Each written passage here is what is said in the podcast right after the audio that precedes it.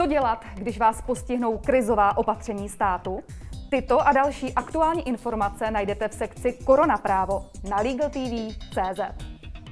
Představuje pro občany a firmy z pohledu práva na náhradu škody rozdíl, zda jsou opatření vydávaná podle krizového zákona nebo podle zákona o ochraně veřejného zdraví?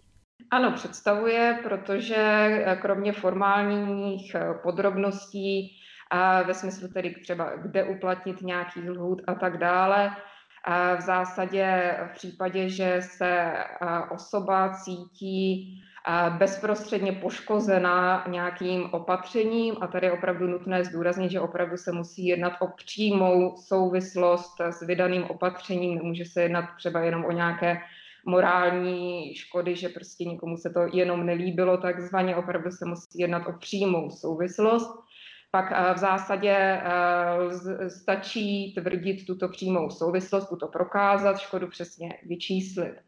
A v případě, eh, že by se někdo cítil poškozený opatřením vydaným na základě zákona o ochraně veřejného zdraví v přímé souvislosti s tímto, tak jednak se zde uplatní tedy paragraf 97 odstavec 1, na základě kterého je jasně stanoveno, že náklady si osoba povinná nese sama a v takovém případě může osoba, která je poškozená, maximálně, abych tak řekla, zkoušet tvrdit, že opatření byla nezákonná a takovém případě tedy zkoušet postup podle zákona obecného o odpovědnosti za škodu, za škodu způsobenou při výkonu veřejné moci. Jak zní doporučení pro občany a firmy?